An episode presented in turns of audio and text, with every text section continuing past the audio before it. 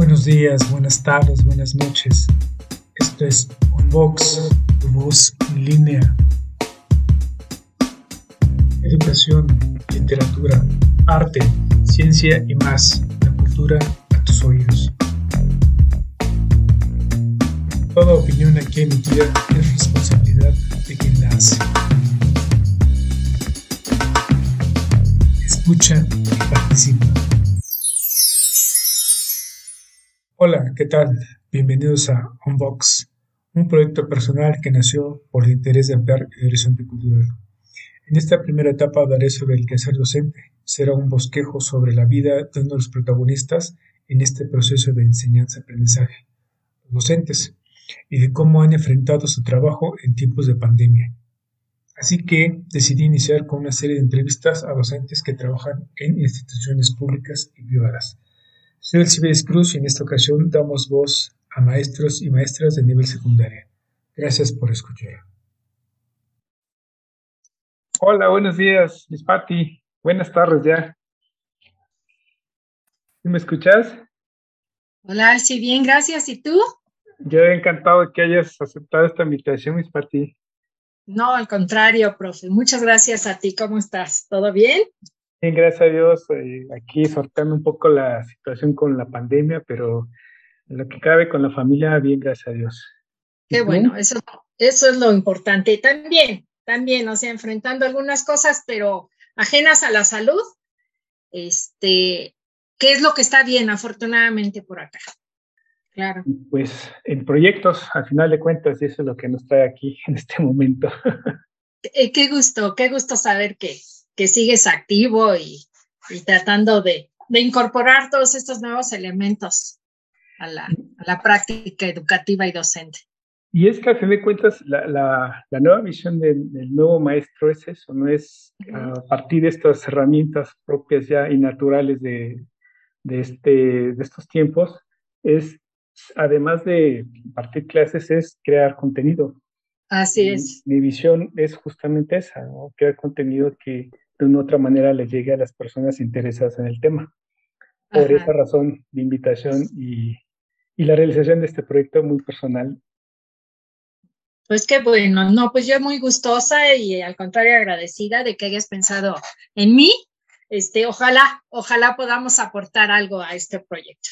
No, yo digo que sí, mucho, no, no, la verdad es que fíjate que he platicado con varios directores de escuela y me han contado cosas fascinantes desde su punto de vista, ¿no? Por eso cuando tú me dijiste, es que yo no estoy frente al grupo, eh, yo estoy del otro lado del, del, administrativo, pues digo, pues que es genial porque en esta situación de pandemia, la visión desde diversos ángulos es fascinante, es muy este, enriquecedora. Y en ese sentido, pues bueno, yo, yo te quiero preguntar, iniciando ya con esta conversación, eh, Patti Espíndola, tú desde siempre, Patti mis Patti, para, con cariño, por supuesto. Para los amigos. Para los amigos, Patricia Espíndola. Desde que yo te conozco siempre has estado en el ambiente administrativo. Eh, ¿Nunca has, nunca has eh, dado clases? No, como no, yo inicié desde, muy joven dando clases. Este, antes de terminar la carrera trabajé en lo que entonces era CORA, Centro de Orientación para Adolescentes, y nos daba, nos dedicábamos a dar prácticas de sexualidad justamente a chavos de, secundaria y preparatoria. Ahí hice mis pininos y ya después ingresé a un CONALEP, después a una prepa particular. Después me dediqué un tiempo al, sector público, eh, pero luego tuve otra, otra vez la oportunidad de volver a, a, dar clases que siempre me gustó y, este, y finalmente me quedé ahí y e hice de eso mi profesión y, mi modo de vida. Entonces, sí, yo inicié de hecho dando clases y mm. sobre todo a nivel preparatorio. ¿sí? Entonces, ya, ya en, este, en este proceso es que tuve la oportunidad de que me dieran la dirección de, preparatoria, después una de secundaria, entonces pues ahí nos, nos fogueamos ya en esta parte. Ya, en este sentido, cuando cuando tú decides pasarte, pero antes, ¿tú qué estudiaste para informarle a todos quienes nos escuchan? Sí, es muy curioso esa parte. Sí, fíjate que ya cuando cursaba la secundaria, ya desde entonces me atraía la docencia. Entonces, pero ponderé, ¿me voy a la normal o estudio una carrera universitaria? No, bueno, pues una carrera universitaria y ya después de eso daré clases, ¿no? Y este, y entonces eh, decidí estudiar eh, sociología en la UNAM. Soy egresada de la carrera de sociología de la Facultad de Ciencias Políticas de la UNAM. Esa es mi, mi formación. Y te digo, fue más bien ya eh, sobre la marcha que me fui formando como, como maestra eh, de preparatoria y después de, de, secundaria. En realidad, formalmente nunca recibí una capacitación como docente, solo a través, ya sabes, de cursos, de, pues estudio propio, etcétera, etcétera. Pero, pero mi formación es como socióloga, muy relacionada también con el fenómeno educativo. Claro, no, no, no está nada lejano de lo que puede uno desempeñar, ¿no? Eh, aquí tú, a ti, tú cómo brincas de, si se puede llamar así, de, de maestro al administrativo. ¿Qué te llamó la atención? Porque también he entrevistado a varios directores, uno en específico me dice, no, yo le huyo al administrativo, yo yo prefiero dar clases, esto de ser directores y papás y alumnos y maestros, y no, no, no, y yo, desde que yo, yo me recuerdo, desde que yo te conozco, siempre he estado frente a una dirección, ¿no? Entonces, ¿cómo haces ese brinco? ¿Es, es, cómo tomas esa decisión? ¿O fue, qué, qué, otro motivo hay tras? Pues me llega la propuesta, la verdad es que de, de forma totalmente inesperada, o sea, hay, mm. hay la, persona que estaba como directora en donde yo trabajaba, directora de preparatoria, se, tiene que retirar por motivos de maternidad y este, ya nos habían anunciado, entonces pues yo, como varios, pues supusimos pondrán a quién sabía quién, ¿no? Pero entonces me llega a mí la propuesta, entonces sí fue totalmente sorpresivo para mí, honestamente te lo digo, y, y como que de momento me apaniqué, ¿no? Dije, Dios mío, pues nunca, ni idea tengo de lo que es esto, ¿no? Entonces, sin embargo, este, pues no le huí al reto, significaba otra experiencia, eh, una mejora en muchos sentidos, entonces dije, pues de aquí soy, le voy a entrar y a ver, a ver qué pasa, ¿no? Entonces, este, sí, entré muy joven, muy, muy novata, afortunadamente tuve un director general que me acompañó y me, me apoyó mucho, y, este, y fuimos entrando en esta parte. Eh, no, no, fíjate que lo, lo, bueno es que no solo es administrativo, depende, pues yo creo que la institución en la que estés, ¿sí? Eh, la, donde yo trabajaba era una escuela más o menos pequeña, donde no solo se realizaba, el director no solo realizaba funciones administrativas, sino también académicas, de coordinación académica. Entonces, no dejas del todo esa parte. ¿sí? Ya, sí, sí, Entiendo. Y para ti, ¿qué ha sido lo más difícil o qué es lo más difícil de lo que enfrentaste desde aquella ocasión cuando entraste y tomaste ese reto?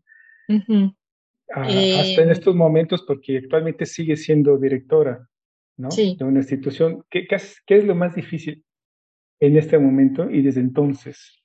Yo creo que lo más difícil siempre ha sido, aunque ahora menos, ya, ya la madurez y los años me han permitido ya sortear muchas cosas, pero la parte más difícil desde un inicio para mí fue justamente el, el trato con padres de familia, ¿sí? Mm.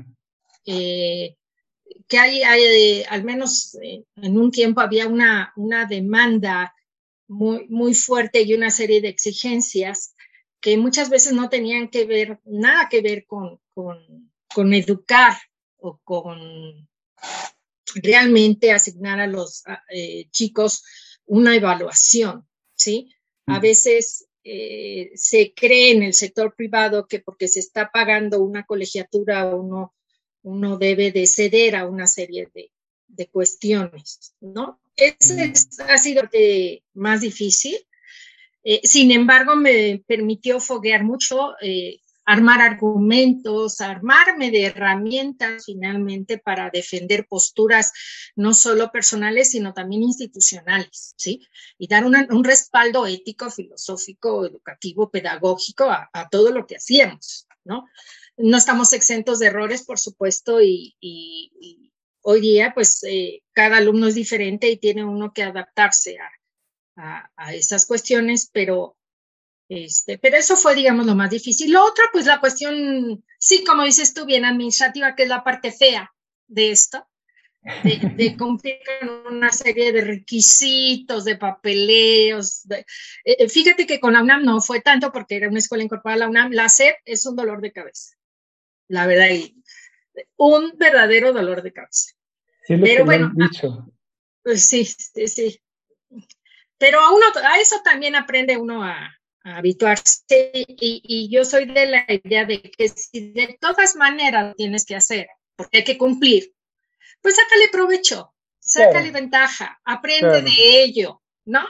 Eh, eh, yo no soy de las que, este, ay, no, otro curso más, que están horribles, que, ay, no, y ahora esto, eh, pues tiene su parte fea, pero, pero también hay muchas cosas rescatables, ¿no? Yo, yo creo, claro, claro. Hay que entre uno informes una cosa de otra y tres copias para acá y tres copias para allá, y, pero este, dicen, ay, pues ponle ahí, invéntale acá. Te juro que a mí me cuesta más inventar. O sea, para mí significa mucho más trabajo estar inventando cosas que, este, que no, bueno, pues de aquí tenemos, le agarramos de aquí, de allá y, y, finalmente respondemos, ¿no? Este, pero bueno, creo que también eso se ha tratado de modificar un poco. Ah, hay, hay una intención, sí, de, de reducir esta parte. Sí, la nueva política educativa va por ahí, ¿no? De reducir un poco la tramititis, digámoslo así, de los maestros y directores, ¿no? Para que se dediquen más el tiempos, en, los, en sus tiempos a, los alumnos, que es al final de cuentas su labor docente, ¿no? Claro, sobre todo de los maestros, que son los que están en el aula, ¿no? Y reducir esa parte para que el tiempo esté destinado sobre todo a los chicos. ¿Y qué es lo más gratificante de tu trabajo, Miss Pati? Bueno, yo creo que definitivamente ver el, el resultado con, con los chavos. Eh, como uno pudo haber batallado mucho con algunos niños, con algunos chicos y, este, y cómo encontrárselos después, pues ya, ya los ves eh, ya maduros, y algunos ya hechos todos unos profesionales, jefes de familia, que se acuerdan de uno y hasta nos reímos juntos de, de los dolores de cabeza que nos dieron y, y que recuerdan los momentos en la escuela también de manera muy, muy grata, ¿no? Este, y, y, ver también e, este proceso de madurez. Ahorita, por ejemplo, que estoy sobre todo en secundaria, veo a los chicos de primero que llegan bien niñitos, y todavía con su cara de niñitos, y este, ya cuando ingresan de tercero, cómo han cambiado. Este, este proceso, pues, de, de ir viendo cómo van cambiando, cómo van aprendiendo y cómo van madurando es, es fascinante. A, a mí me, me encanta. Y, este, y cómo realmente logras, no siempre, porque es a veces muy complicado ¿no? Yo creo que eso es definitivamente lo más gratificante, el, el, el poder tener una incidencia, una influencia pequeña o grande, no lo sé, pero sobre nuestros chicos. Y, y, por supuesto el trabajar con jóvenes, yo creo que no hay nada mejor. Eh, le inyectan a uno de energía, yo que ya tengo mis años, este, bueno, si no fuera por ellos, pues no sé, no sé, realmente te, te dan vitalidad, ¿no? Entonces, es, es, muy padre, muy padre trabajar con adolescentes. Sí, sí, me ha tocado, es que a veces, así como te hacen enojar, a veces así te hacen reír, ¿no? Son tan espontáneos, tan ocurrentes y tan... La, es, que es, maravilloso, ¿verdad? es que una vez llega cansado y de repente ya la ocurrencia del chamaco ya ves, te ríes y dices, bueno, fabuloso verlo. ¿no? O, o, que hicieron una o escribieron alguna tontería que, que de veras te provoca algún enojo muy que dices, ¿cómo es posible que no? Pero ya cuando se te va, baja estás atacado de la risa. Dices, no, no, este, pues solo esto pueden hacerlo ellos. O sea, Cuéntanos un ejemplo de esos, mis Pati. Híjole, a ver, como cuál. déjame, déjame ver. Este, ahorita el que me viene a la mente por ser de los más recientes, una, una chica de primaria y secundaria que va y se queja en la dirección de que tres de sus compañeros la, la están acosando, ¿no? Y cuando yo les digo, pues, ¿qué te dijeron? ¿Qué te hicieron? No, pues que le propusieron darse unos pues ahora sí le llaman unos entones, ¿no?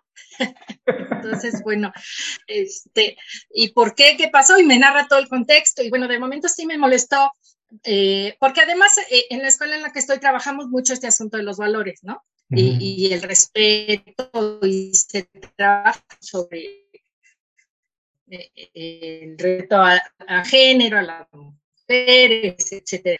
Bueno, estaba yo muy molesta pero este, ya cuando mando llamar a los chicos y hablo con ellos, eh, oigan, ¿y por qué hicieron eso? Y, y, uno, pues, pues nada más, y el otro, pues no sé, y otro llorando amargamente porque no supo ni lo que hizo, o sea, así con una cara de consternación de, pues, ¿dónde estuvo la falla? No, pues nada más, no sabía ni lo que estaba diciendo. Entonces, tuve que mandar llamar a sus papás y todo esto, pero ya después recordando yo el incidente y la reacción de ellos, estaba yo atacada de la risa, porque, este, porque realmente hacen cosas, eh, no, no, no, muchas veces no con mala intención, producto finalmente de, de un entorno, ¿sí? Claro.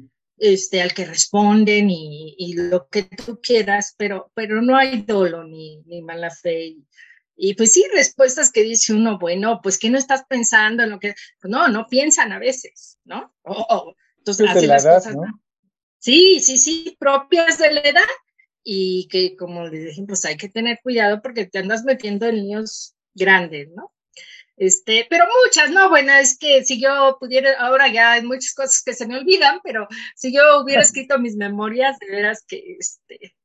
Oye, sería un buen trabajo, mis Pati, escribir las memorias docentes, ¿no? Si cada maestro hiciéramos o escribiéramos hiciéramos este ejercicio de escribir todas las vivencias, sería muy interesante, ¿no? Todas las cosas que leeríamos de, todos y cada uno de, uno, de, nosotros. En distintos ámbitos, ¿no? Socioculturales, este, inclusive sociales, regionales. Sería bien interesante.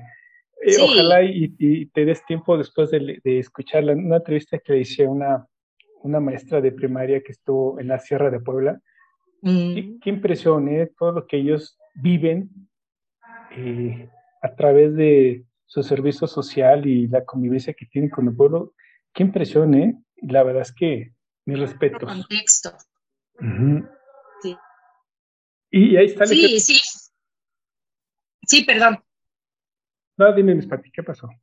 No, no, decía eso, que, que los contextos de, de, los chicos son totalmente distintos. Nosotros finalmente aquí en la Ciudad de México, en una escuela pequeña, particular, etcétera, es, es muy, muy específico el perfil de nuestros alumnos, ¿no? Pero, pero conforme te vas yendo a otros lugares, a otras zonas, a otras entidades, este, y con otras necesidades sociales, pues por supuesto que cambia muchísimo. Ahora, volviendo a, este, al, al, ejemplo que nos pusiste, ¿no? ¿Qué hubiera pasado si no hubiera existido el maestro que les hubiera dicho a los chicos, oye, no hagas esto, ¿no? O sea, si es una ocurrencia, que igual ni siquiera te das cuenta de lo que estás haciendo, ¿no? Pero si no hay un guía, en este caso, como, como directora, eh, los chicos se les hace normal, normalizan las acciones, eh, eh, que eventos que igual le pueden llegar a, a ser mayores, ¿no? Así es. Y, de gravedad, ¿no? Como en muchos casos se ha escuchado por ahí. en este sentido, yo creo que la, la, importancia del maestro es mucha, es mucha porque tenemos la enorme responsabilidad de, guiar a los chicos, ¿no? En todo momento, no solo frente al grupo, sino en el patio, sino en, este, eh, en la hora de recreo, sino en los pasillos, sino somos muchas cosas y hacemos muchas cosas, ¿no? Para ti, ¿cuál es la, la mayor importancia que tiene un maestro dentro de la escuela y por supuesto fuera. No, yo, bueno, yo creo que el maestro es una figura fundamental, aún, aún en la posmodernidad y aún con las nuevas tecnologías y lo que tú quieras, la figura del maestro es central.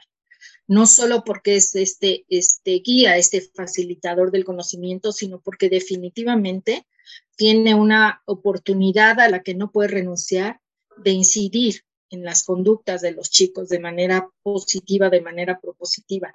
Eh, yo sí creo que, que, la función del maestro no se reduce al, al, tiempo que está frente a grupo, ¿no? Y además muy difícil porque no, no solo tiene que estar atendiendo la parte que le toca, que es en el caso, por ejemplo, específico de secundaria, impartir su materia, sino estar al pendiente de todas estas cosas, ¿sí? Yo, yo no creo en ese maestro que, que está explicando determinado tema muy bien, pero que está viendo que alguien está molestando al otro y, y, lo ignora o, o, no interviene. Eh, me parece que eso no está bien. El, el, maestro todo el tiempo tiene que estar eh, viendo los ambientes en los que se desarrolla su clase, bajo qué dinámica y, responder justamente a, los principios de, lo que es una educación integral, ¿no? Esto incluye también las horas de, recreo, las, o sea, no es que anden como policías por todos lados, pero pero sí estar al pendiente, al pendiente de, de, los chicos en todo momento, cómo se interrelacionan entre ellos, y no para estarlos regañando, ¿no? Simplemente para estarles este, platicando con ellos, diciendo, dando ejemplos. Yo sí creo que el maestro es un ejemplo, y, fuera de la escuela también, ¿sí? Este, entonces, de ahí yo creo que es lo complicado, también eh, el, que es maestro entiende esto perfectamente bien. Yo creo el buen maestro lo entiende. Este, el, el, que no es buen maestro, esta parte, pues no la entiende y se reduce a cumplir en su momento, explicar los temas y, y para la de contar, ¿no? Claro. Este, yo creo que es fundamental, fundamental el maestro en todos los sentidos. Y tú que nos contabas al inicio que trabajaste en el ámbito público y después al, al, privado y creo que llevas mucho más tiempo en el privado, ¿no? ¿Cuáles, ¿cuáles son estas diferencias que tú que tocó vivir eh, en, el sentido de eh, salariales, ¿no? Eh, y de trabajo, por supuesto, con los alumnos. ¿Hay, ¿Hay algunas diferencias que tú has vivido? Y otra pregunta, lo que tú has hecho, o sea, ¿qué es más redituable, trabajar como en el ámbito privado o público? Mira, yo creo que, depende, depende de, muchas cosas. Yo en un espacio y en otro he encontrado tanto cosas buenas como malas, positivas como negativas. Del, del espacio público te puedo decir que lo que yo encontré fue muchos tiempos muertos, muchos vicios, ¿sí?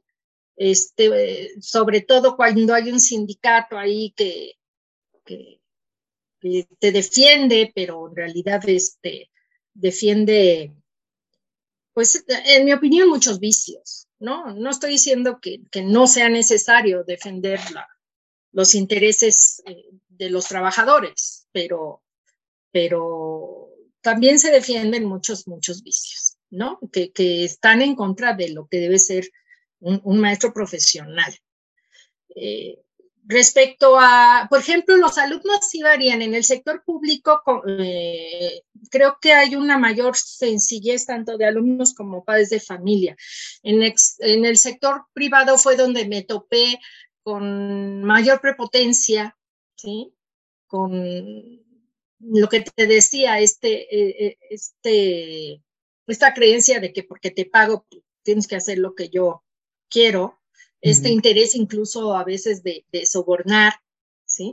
Se da en, el espacio privado. este, afortunadamente no, no con mucha frecuencia en mi caso, pero se da. O sea, ya tengo muchos años en esto y, se da. ¿Y qué es más redituable? Si hablas en términos económicos, yo creo que hubo un tiempo que era más redituable el sector privado, ¿sí? Eh, pero ahorita ya no lo creo yo creo que ahorita, hoy por hoy, están mejor pagados los maestros del sector público que los maestros del sector privado, con sus excepciones. Hay escuelas del sector privado que, pagan muy bien, ¿no? Claro. Pero la tendencia de los últimos años ha sido ir restando justamente eh, prestaciones y una serie de, cosas que tenían los maestros en las escuelas eh, privadas y pues que se ha ido perdiendo. Entonces, yo creo que el maestro de escuela pública que, que, no hizo una buena carrera, porque tenían, ya sabes, hasta su, su eh, ¿cómo se llama? Pues su manera de, de, ir ganando, escalando. Su escalafón. Su escalafón, sí. Este, pues fue porque no quiso, porque oportunidades tenían muchas, ¿no? No sé ahorita, la verdad, pero aún, aún hoy por hoy, con la dificultad de ser maestro en el sector público, creo que están mejor pagados en general, en general. Creo que muchos coinciden en eso, la, la labor docente en, en, escuelas particulares, hay, y yo, yo por lo que he escuchado en varias entrevistas, hay un desamparo laboral en ese sentido, ¿no? Sí. y inclusive hasta lo he vivido, ¿no? pero, pero bueno, ese es un tema del cual pues ojalá y, y pues se ayude en este sentido los maestros, ¿no? Un mayor salario, digámoslo así, ¿no? Porque las exigencias son las mismas, pública y privada, ¿no? Y quien está comprometido, maestro comprometido, de una u otra manera trabaja en cualquier ámbito. Aquí el tema es el salario, creo yo. Así es. Ahora, en, en, temas de pandemia, Mespati, tú como, como directora, ¿cómo te organizas como, como maestro, como con tus maestros, con tus alumnos, y cuáles son los retos a los que te has enfrentado en estos tiempos de pandemia? Pues mira, yo creo que, que ahí, como, como a muchos, este, nos agarró de, de sorpresa mm. y, y, tuvimos de, de, pronto así que hacer un, un cambio drástico que nos costó un poquito al principio. Eh, en el cierre del último trimestre del, del ciclo pasado, que, que, fue cuando nos mandaron de vacaciones antes y supuestamente iba a ser nada más tres, cuatro semanas, pero pues ya no regresamos de manera presencial, pues fue ahí, digamos, el proceso un poco más difícil. Afortunadamente, desde antes de irnos, eh, tuvimos la ocasión de, de contactar con una plataforma digital a través de otro maestro que nos lo sugirió y la, trabajamos porque entonces no teníamos funcionamiento en la cuenta institucional de Google. Entonces nos fuimos con, otra plataforma que es Neo y, este, y empezamos a trabajar con Neo. Estando a la distancia, eh, fue que yo, fíjate, por, eh, en una reunión familiar justo por Zoom, que mi hermano nos invitó para vernos la familia, porque no nos habíamos visto, y dije, ay, esto está de lujo, ¿no? Para que los maestros puedan este, empezar a asesorar de manera directa y, y les propuse a los maestros, métanse a Zoom y hagan esto y lo otro, y, y, y, le empezaron a entrar de manera paulatina, porque no, no fue de golpe. Mi exigencia sí fue cada vez mayor, métanse, hagan y, este, y estar en contacto con, con alumnos, padres de familia, etcétera, etcétera. Entonces, eh, así, así nos fuimos el cierre. Ya para iniciar el, ciclo escolar que acaba de concluir, pues ya teníamos más o menos armado el, el modelo, ¿sí? Eh, tratando de trabajar un poquito como aula invertida, ¿sí? Organizamos el horario con horas sincrónicas y asincrónicas para este, que los chicos tampoco estuvieran mucho frente a la, pantalla y procurando pues que ellos generaran la propia autonomía de trabajo, porque ya veíamos que esto iba para largo, ¿sí?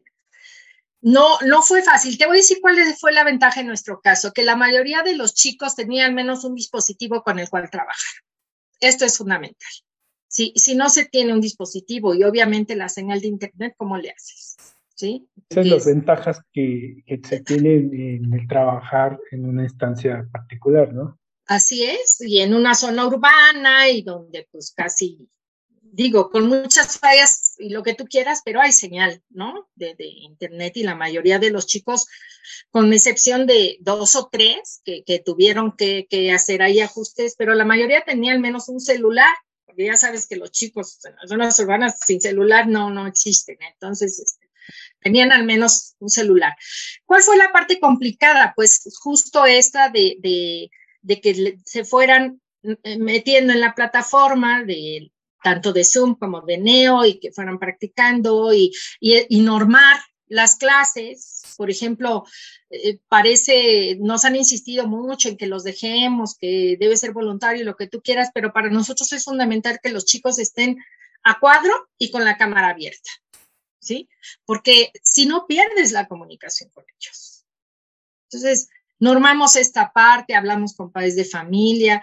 Eh, yo te puedo decir que el primer mes del inicio de este ciclo escolar yo me la pasaba pegada al teléfono, eh, porque si no era una duda, era otra, todas, todas que tenían que ver con la tecnología.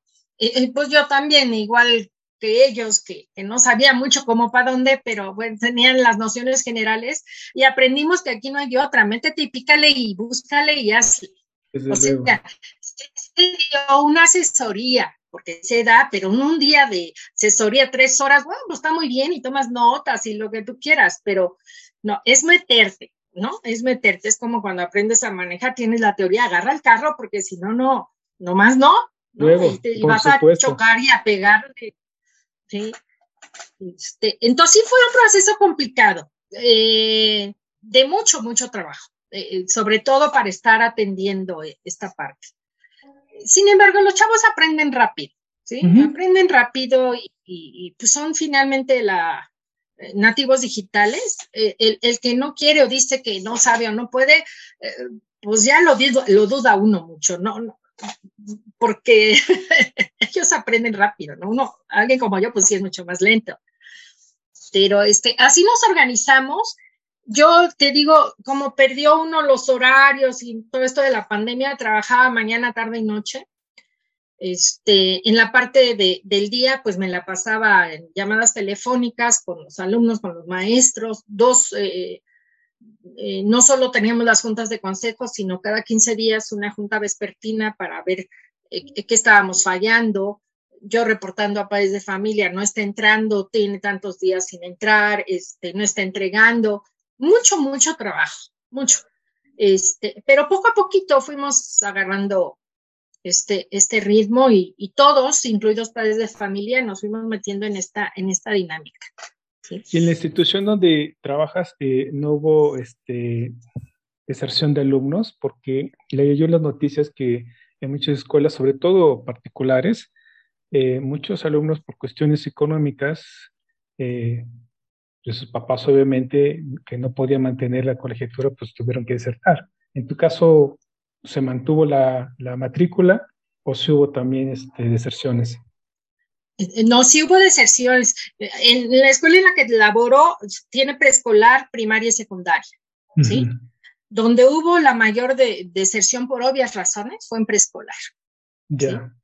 Porque pues los papás tenían que estar con el chiquito, la chiquita ahí al lado haciendo este lo que decía la maestra enfrente, entonces pues no, yo creo que la, finalmente la decisión fue, pues si de todas maneras lo tengo que estar haciendo yo con mi hijo o mi hija, pues mejor no pago y me espero.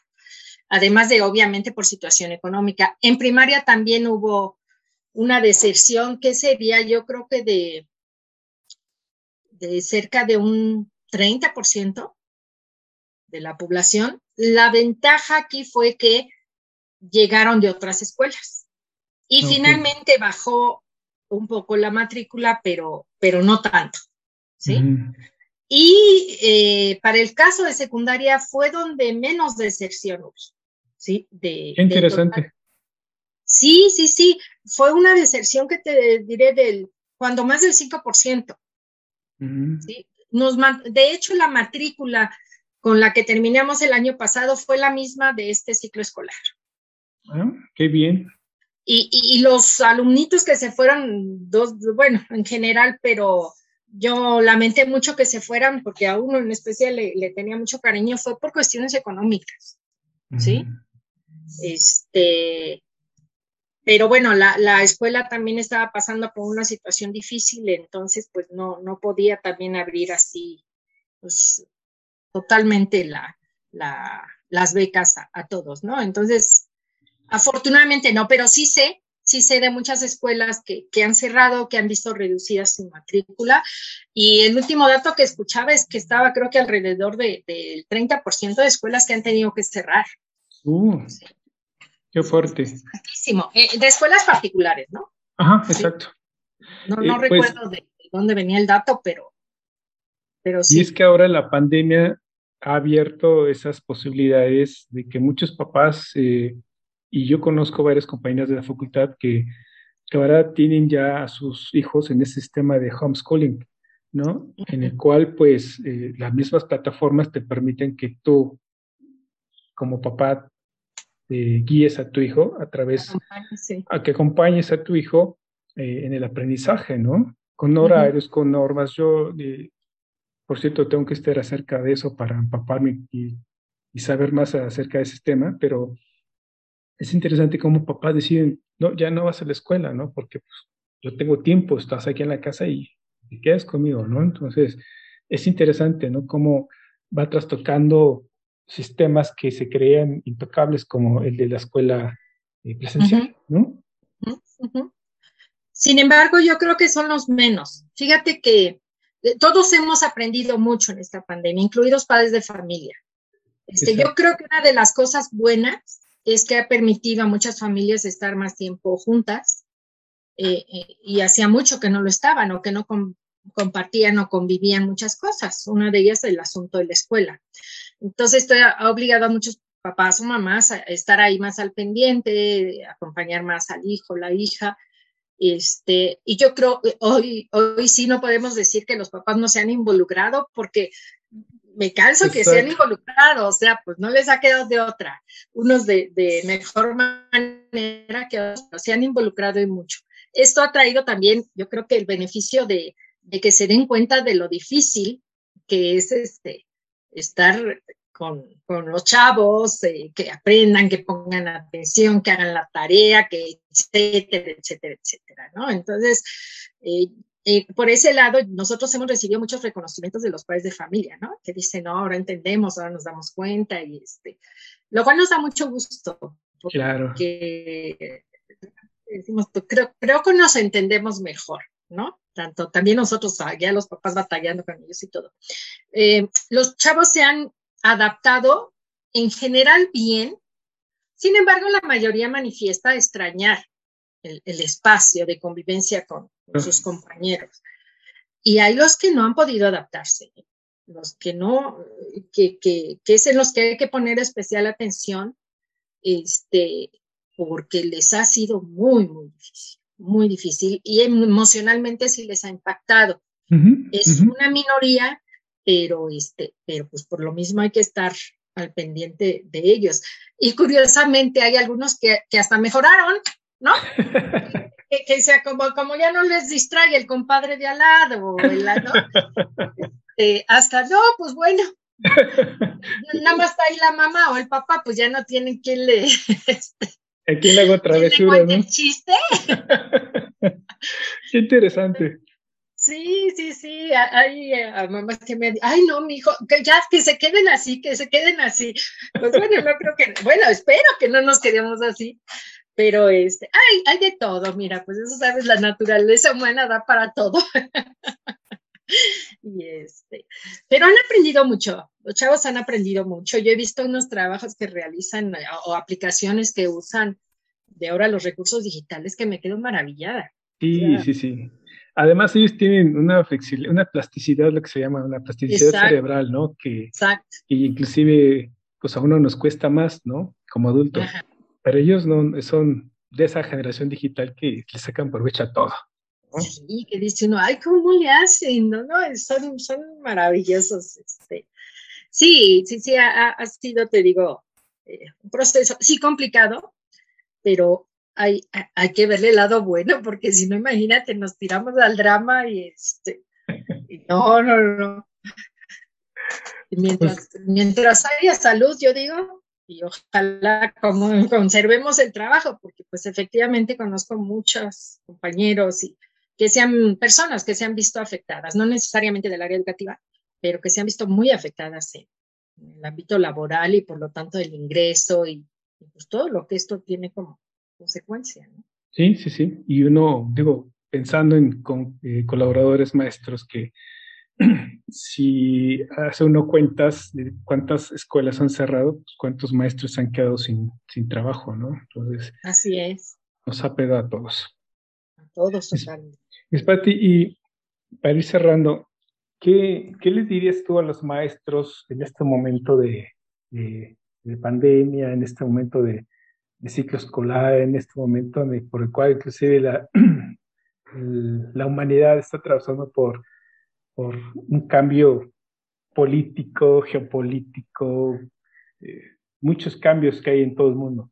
¿Qué les dirías a, los maestros que nos están escuchando en este momento? Inclusive hasta eh, papás, ¿no? Y alumnos, por supuesto. Claro. Yo, yo creo que estamos en un proceso de, de revaloración de la figura educativa importante. Eh, a diferencia de años anteriores en que se veía al maestro de manera terrible, ¿no? Y al que se culpó de todos los males educativos de nuestro país. Creo que ahorita estamos en un proceso diferente y lo ha venido a demostrar la, la pandemia. Han surgido de veras los, eh, estos maestros de, en todos los ámbitos, en todos los rincones del país, este, haciendo un gran esfuerzo por, por sus alumnos, nos ha puesto a prueba a todos y, y creo que los que hemos logrado eh, desafiar el reto es porque tenemos madera de maestros o de educadores y, y, eso lo sabe uno. Yo, yo creo que el, eh, si, si no te late esto, yo les decía, profe, si no te late esto, búscale por otro lado, porque eh, de veras, tienes que tener la total certeza de que esto es lo que quieres hacer. Eso por un lado. Por otro, no estamos exentos. Yo creo que es una de las profesiones que pueden en determinado momento ser más frustrantes, ¿sí? Justo porque estamos tratando con otros seres humanos, o sea, nuestro material son los seres humanos y los seres humanos somos bien complicados. Entonces, lograr cambios pueden ser chiquititos, chiquititos, es decir, mucho el esfuerzo y el cambio muy pequeñito. Sin embargo, ese pequeño cambio puede ser definitivo. ¿Sí?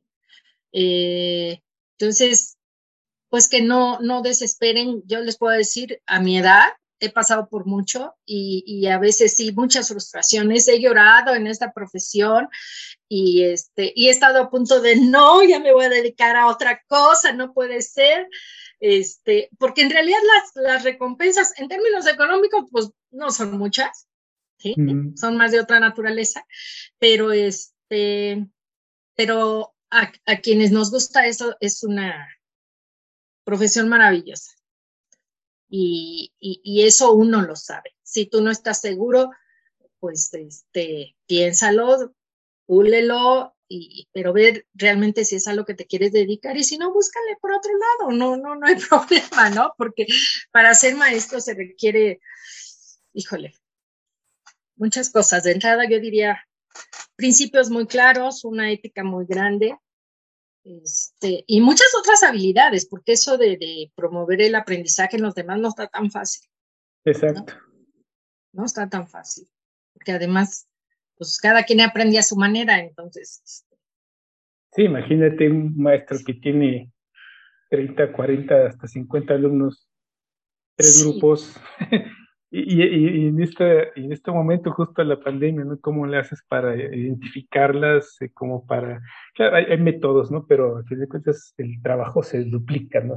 sí, pero... además es imposible. Miren, el discurso en ese sentido es bien bonito, ¿sí? Y uno lee y todo. pero la verdad es que la mayoría de los maestros, por ejemplo, de la educación pública en nuestro país, si se enfrenta a eso a grupos tan grandes, ¿Cómo le hace? O sea, humanamente es imposible, es la verdad. La verdad, no nos hagamos, o sea, así es. Y sin embargo, y sin embargo, yo respeto mucho a los maestros porque, este, porque hacen todo lo que pueden. Exacto. Todo, lo que pueden, ¿no? Este, y en, estos momentos, justamente, creo que han tenido que sacar la casta, ¿no? La vocación, justamente, y refrendarse como ganarse el título de maestro justamente con el sudor de la frente. Así es, y, yo le tengo mucho respeto a la profesión. Me da gusto ver que se le está dando otro, otro valor, Exacto. Este, socialmente hablando, porque yo siempre he tenido la convicción de que, de que la figura del maestro es, y del educador es central. Este, pero sí, el entorno no ha sido muy, muy benévolo, ¿no? Con los maestros espero que esto, que esto continúe cambiando para bien. Exacto. Para bien. Mis, Patti, ya como para cerrar con, con estas preguntas, esta entrevista tan fructífera. Una última pregunta. Yo sé que eres muy joven, te conozco desde hace muchos años, pero para mí eres una, una mujer con bastante vitalidad. Eh, ¿cómo, Gracias. Te ves, ¿Cómo te ves aquí a corto plazo? ¿Qué proyectos en, manos tienes para realizar? ¿Nos quieras compartir? Eh, pues mira, yo estoy muy contenta donde, donde estoy trabajando. Eh, mm. Yo quisiera seguirme dedicando a esto, pues hasta que la salud y las fuerzas me lo permitan. Mm. Eh, ya estoy en una edad en que este, se me empiezan a olvidar algunas cosas, entonces tengo que organizarme mejor. Porque este, y, y, yo sé que llegado el momento cuando ya diga, no, pues ya, ya me empiece a fallar, entonces sí, feo todo, pues tendré que, que retirarme, pero espero que eso no ocurra pronto. Este, y si, si conservo la, la, la salud y esta energía, eh, pues hasta donde, hasta donde se pueda. Me gusta además mucho estudiar, leer, me encantan los cursos y este, estar en, en foros y cosas así. Yo, he sido, a mí de siempre me gustó la escuela, entonces nunca la dejé. he sido una eterna estudiante, ¿no? Entonces, este, pues es lo que me hace feliz, que te digo. Sí, sí, sí, al final de cuentas hay que seguir, hacer eso que nos da de revitalidad, ¿no? De vitalidad sobre todo. Una vez un, compañero, una persona que conocí, me decía, ¿cuándo vas a producir? ¿Cuándo? Ah, caray, bueno, pues no, este, producir en términos así como materiales y eso, no, pues no, no es de ese tipo de, de, producto el mío, ¿no? Exacto, exacto. Este, sí, sí, sí, eso de querer equiparar la escuela a, a una fábrica o a una industria, pues no, nada que ver, nada que ver, pero bueno, estamos en esto. Pues, mis, mis Pati y yo muy encantado haberte escuchado y, y, feliz de verte después de tanto tiempo. La última vez que te vi fue hace, no sé cuántos, unos cinco o seis años, más o menos. Creo que sí, más o menos, más, o menos. menos Pati. Me dio muchísimo gusto de, de, verte en aquella ocasión y hoy refrendo lo mismo. Estoy muy contento de saber que sigues en lo mismo, feliz, se te ve la cara, el rostro, las ganas, la vitalidad con la que cuentas eh, que sé que amas tu trabajo y te conozco desde hace muchos años y yo estoy encantado de, entrevistarte el día de hoy. Ay, profesora Alcibiades, pues no al contrario, yo también muy, muy contenta de que me hayas invitado, de verte. Yo te conocí siendo un chicuelo, muy, muy joven, y este, y bueno, mira nada más, ya eres, ya no tan joven, pero tampoco viejo, un hombre maduro y cabal. y siempre con, con estas ganas de, de, innovar. Me acuerdo siempre mucho de ti porque por ahí tengo unas revistitas llamadas Escritura, unos números que conservo, este, del que tú fuiste promotor y me da mucho gusto. Me da mucho gusto que, que nos veamos ahora por este medio y en estas nuevas circunstancias para seguir aprendiendo y aportando a la educación. Y gente como nosotros que amamos lo que hacemos, pues nunca vamos a estar quietos y siempre vamos a estar innovando, creando y, viendo por, por nuestros chicos, por nuestra comunidad escolar. Sí, definitivamente, pues esa es nuestra labor. Así es, Miss Patti. Te agradezco muchísimo esta entrevista. Te mando mil abrazos, te deseo lo mejor y mucha salud para ti y los tuyos, Miss Patti, y seguimos en contacto.